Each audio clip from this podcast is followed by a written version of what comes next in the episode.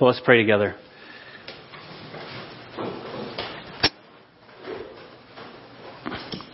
Father, you have called us by the wonderful grace of your Son that is bought by the work of Christ. You have called us by nothing other than your love. It was not of our duty. It was not of our effort. It was not of our affection or striving, nor of any love that we had for you, but that you first loved us. Father, would you drive that into our hearts this morning? Would you use your word to bind us by the love that you have for us to our neighbor? That we might be a loving community that is based solely upon the love that you have for us. Father, make it so in the presence of this community. In Jesus' name, amen. In 2012, a man named David Austin made the leap into off-grid living. He wanted to prove that he could live independently of other people for a whole year. So he ventured off into the Scottish Highlands on December 29th. Sadly, he survived only a few days. Officially, Austin died of overexposure and hypothermia. Though the story is tragic, David Austin reflects a lot of our modern mindset in the action that led to his death. Namely, that we don't need other people and that we're strong enough to survive without others on our own. Well, the recent pandemic has only inflamed the situation. Uh, it's made us lonelier than ever and more inclined to pull away rather than to push in. However, this trend is nothing new. Uh, it's been going on a while in the American church, certainly. Uh, it seems that 63% of Americans claim to be Christians.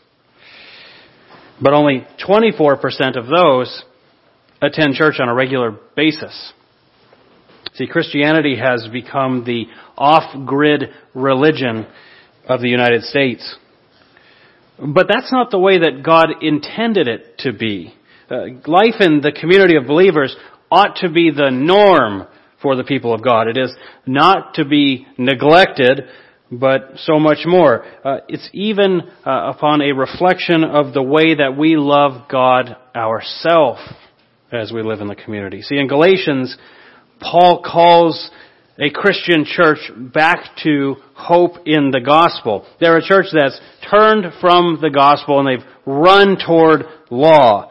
And in the process, they have lost their love for each other as they've lost their love for God. And Paul calls them to live as the loving community of the people of God because of the gospel. He tells them that the body is given to them as a grace to reveal how the gospel is being applied in their life. In short, he tells them that if you're comparing yourself, if you're dealing harshly with others, then you're not living in the light of the gospel. If you have a Bible, open it with me and turn to Galatians chapter 5. That's where we'll be this morning. We'll begin in verse 13 and we'll work all the way through verse 26. Galatians 5, 13 through 26. For you were called to freedom, brothers, only do not use your freedom as an opportunity for the flesh, but through love serve one another. For the whole law is fulfilled in one word. You shall love your neighbor as yourself. But if you bite and devour one another, watch out that you are not consumed by one another. But I say, walk by the Spirit, and you will not gratify the desires of the flesh. For the desires of the flesh are against the Spirit, and the desires of the Spirit are against the flesh.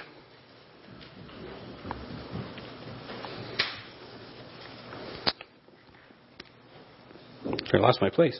For they are opposed to each other to keep you from doing the things you want to do.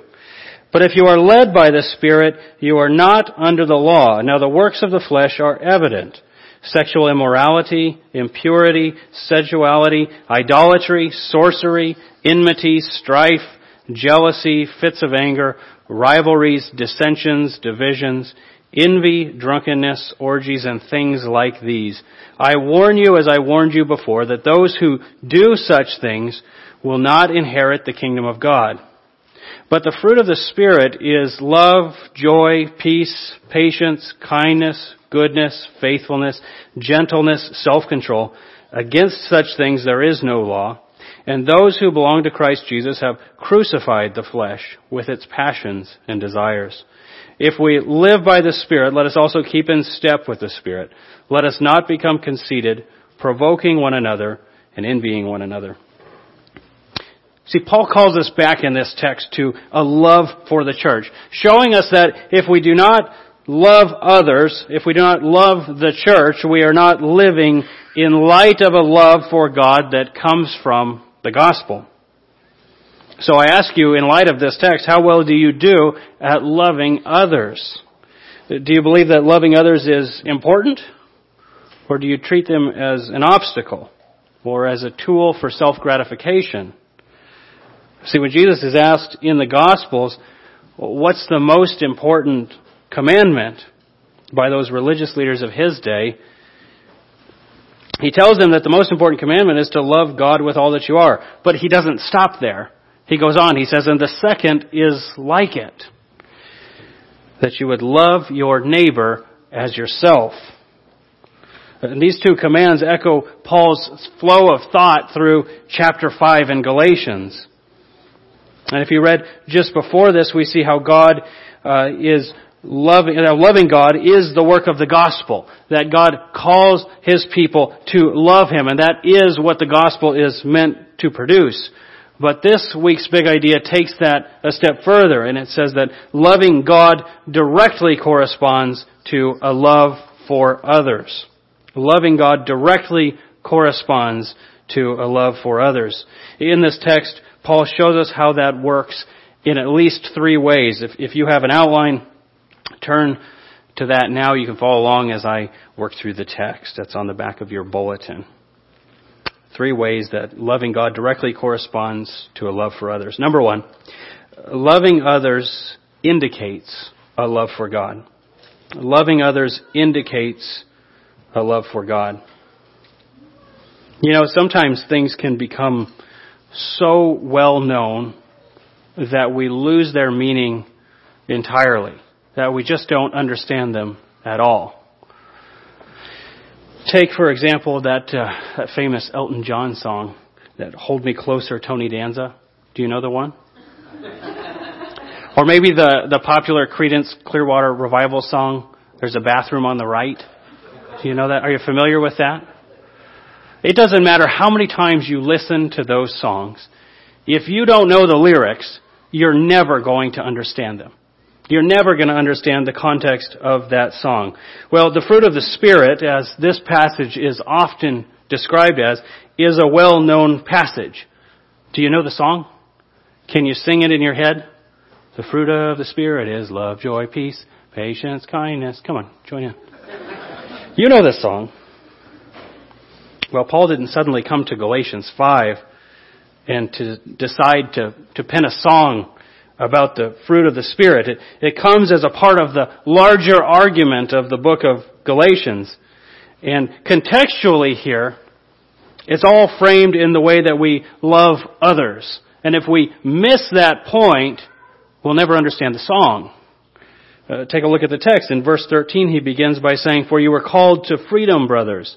Only do not use your freedom as an opportunity for the flesh, but through love serve one another. For the whole law is fulfilled in one word. You shall love your neighbor as yourself.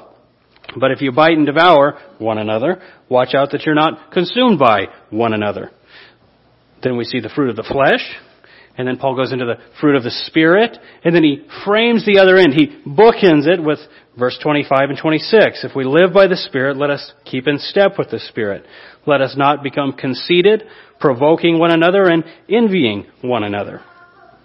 That's an interpretive clue that the fruit of the Spirit here operates within the confines of your human relationships. Do you see the clue?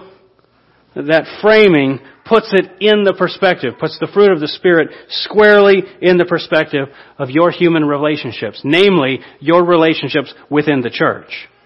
And this chapter started with the way that you love God, and it ends with the necessary fruit that comes of that in loving others. Well, that makes sense. After all, God loves His people, and if you love God, so will you. If I love God and I love others, I cannot love God without loving His people any more than I can love the Patriots without loving Tom Brady. Is that too soon? How about another one? Any more than I can love my wife without loving her personality? Uh, the two are inseparable. Because God loves His people, if I'm loving God, I am loving them as well. And that means that your love for God will not remain private.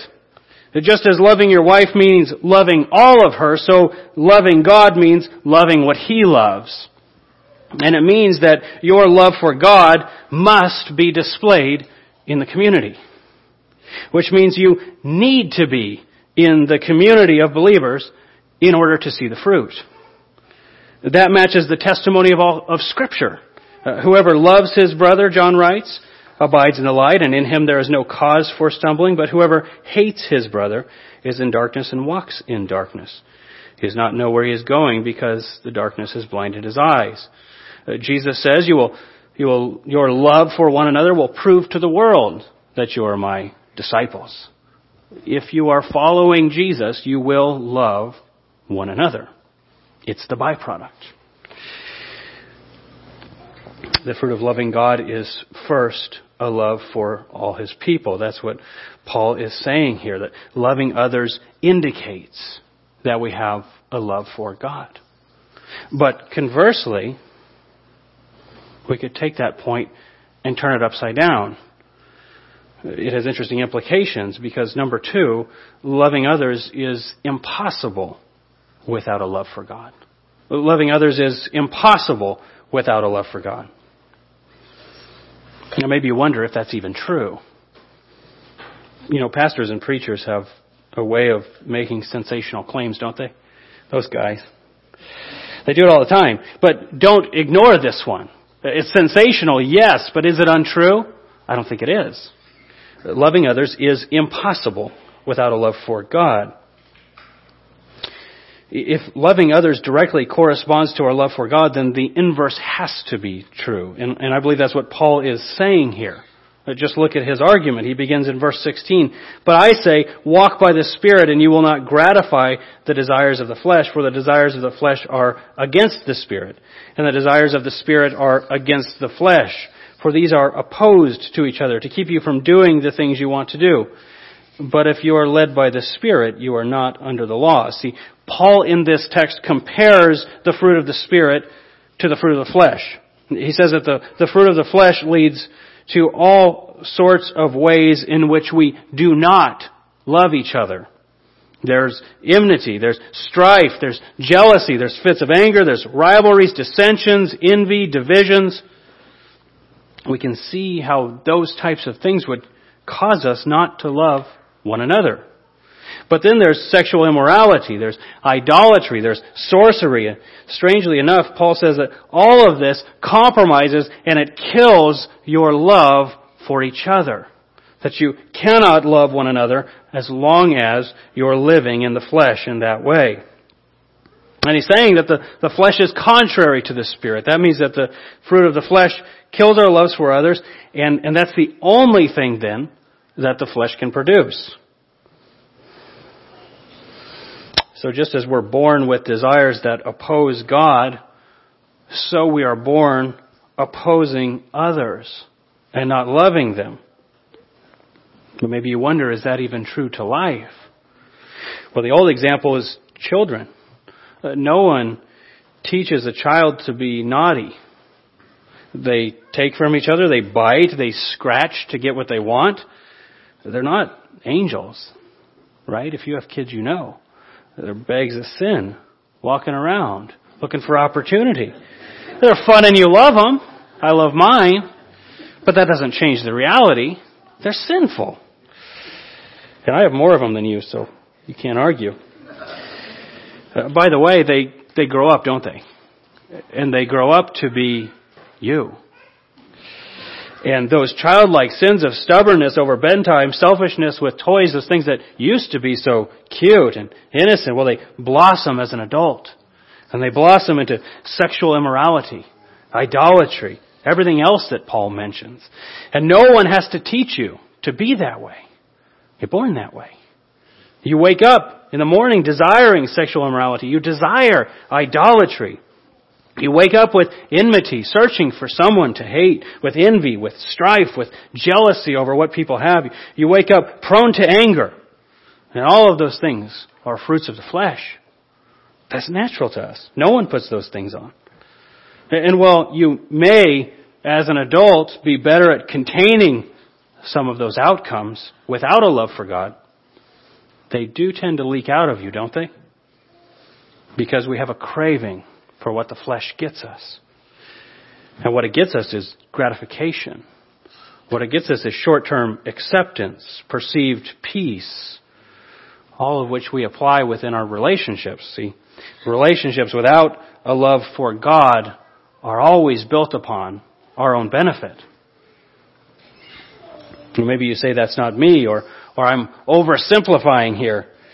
And I say that it's very common to spiritualize our desires, to spiritualize our relationships. We, we can see a path, it feels good, it looks good, and, and it can even be reasonably good by our own metric. However, the desires of the flesh and the spirit are against each other.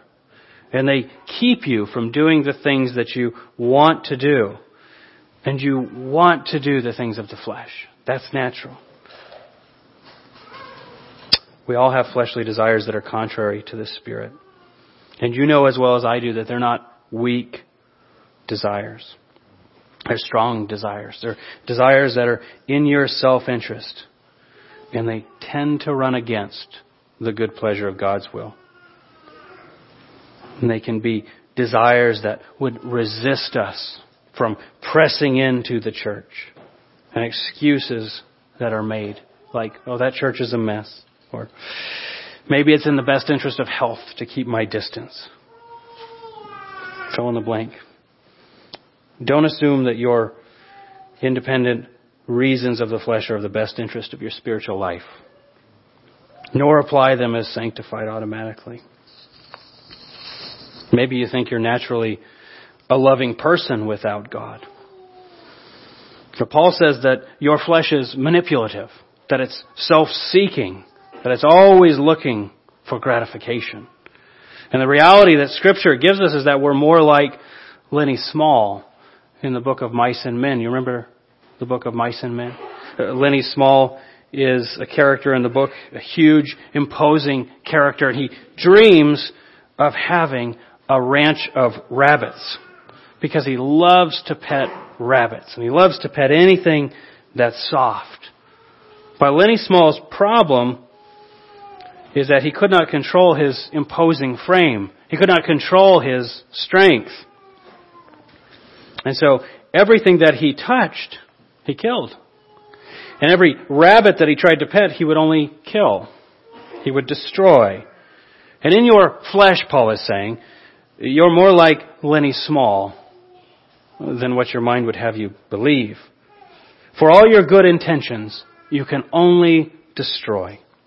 You want to love, but you only have the capacity to destroy in the flesh.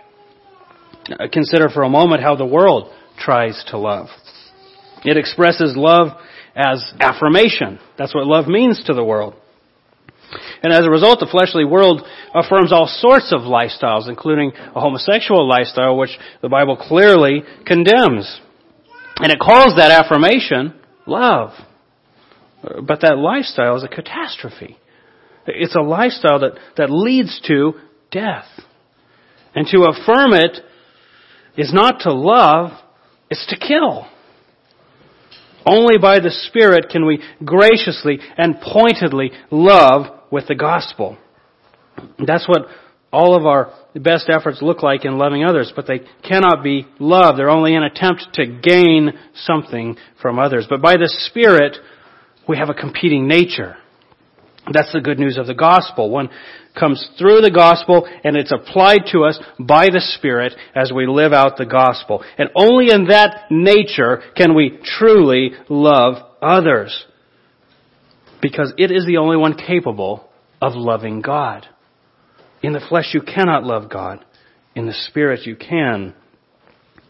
and as you walk by the Spirit with intention, as you apply the gospel to your life, then, and only then, will you love others.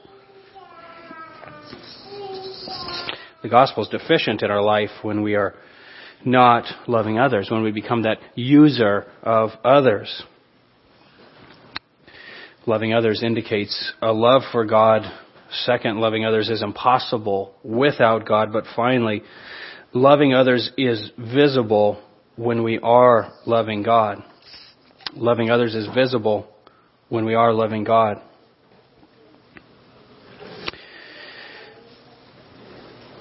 Paul writes in verse 19, Now the works of the flesh are evident sexual immorality, impurity, sensuality, idolatry, sorcery, enmity, strife, jealousy, fits of anger, rivalry, dissensions, divisions, envy, drunkenness, orgies, and things like these. I warn you, as I warned you before, that those who do such things will not inherit the kingdom of God. But the fruit of the Spirit is love, joy, peace, patience, kindness, goodness, faithfulness, gentleness, self-control. Against such things there is no law. And those who belong to Christ have crucified the flesh with its passions and desires. See, Paul is saying that love for your neighbor that comes from the gospel work of loving God is not some mushy or nostalgic love. It's not a locket that you wear around your neck that no one sees your love for God. It's displayed in what you do. That's why he says in verse 21, those who do such things will not inherit the kingdom of God. That's Paul's platform here. Amid the discussion on the heart of the gospel being an active rest in the work of God, and not from the inheritance of your works, Paul says that this is what you do in light of that. not because this is the work that earns God's favor, but because it's the evidence of the life lived in the application of God's favor. See, when I'm a, a son of God and I'm delighted in Him and I'm fulfilled by the spiritual revelation of my need for a Savior and the satisfaction of that need that's met in Jesus, then I will stop seeking to apply that need with something else. I will stop using people in relationships. I will stop pursuing sexual immorality and idolatry and things like these and my love for God in the gospel will transform my relationships into genuine and pure, loving relationships. It's the evidence that I'm believing all of the gospel. Recently, Hannah and I bought a car.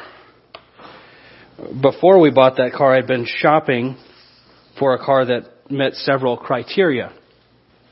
First, I needed it to be big enough for our family. Second, I needed it to have right around 50,000 miles.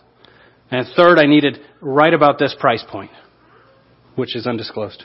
and I searched many dealerships, and many uh, dealerships turned up nothing in the area. And so I went to auto websites. I used autotrader.com, uh, didn't find anything too specific there.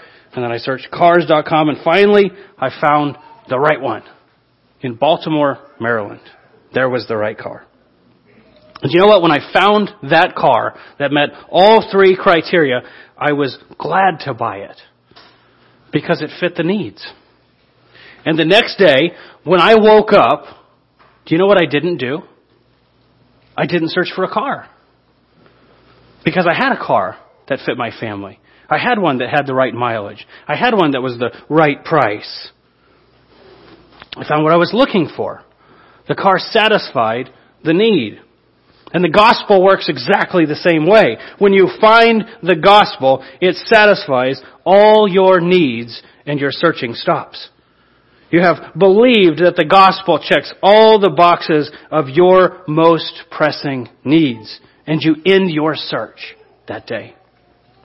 You don't have to use others for sexual immorality, for impurity, for idolatry, and on and on and on.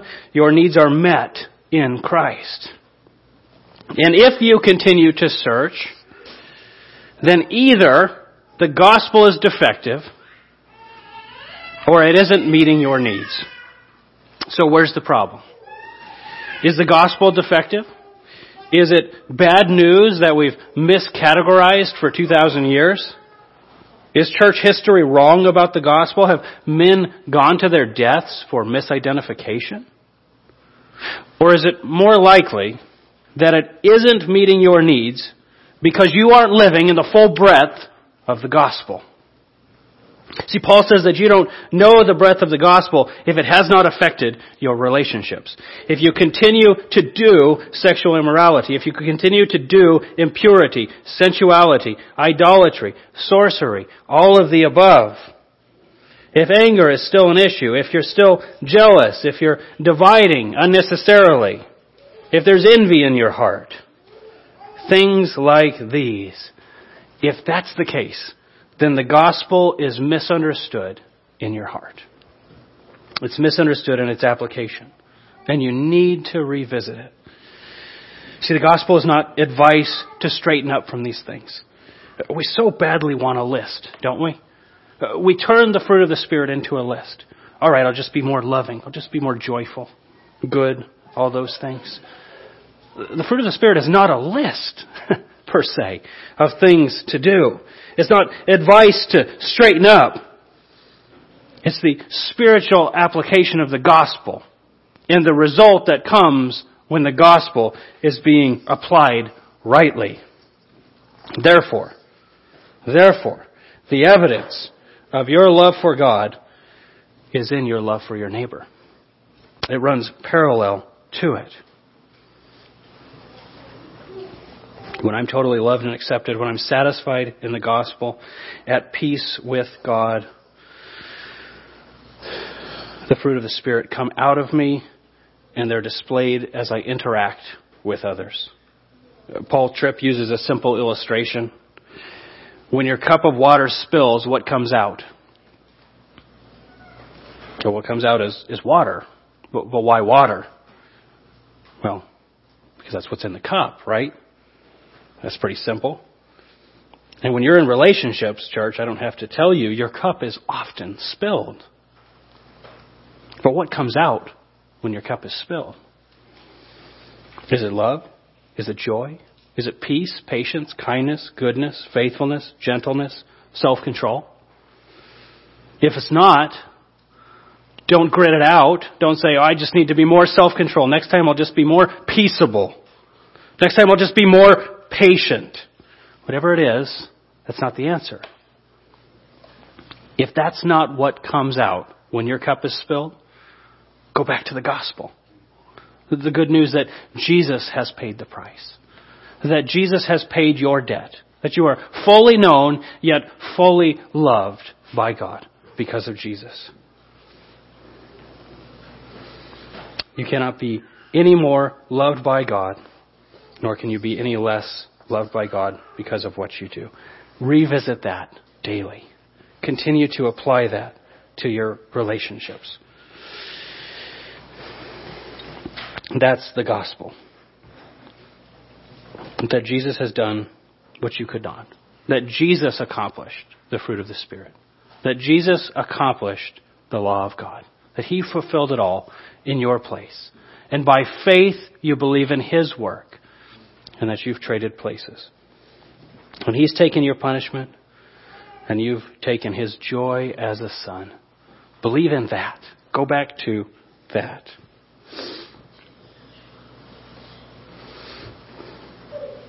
When you don't see the fruit of the Spirit, you're living in the flesh.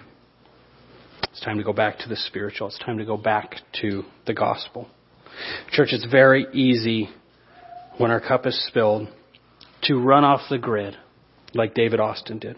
When relationships are hard, when we've been wounded, when I don't see fruit in my life, But God has given us these relationships. God has given us the church to show us our love for Him and how the gospel is being pressed into our heart.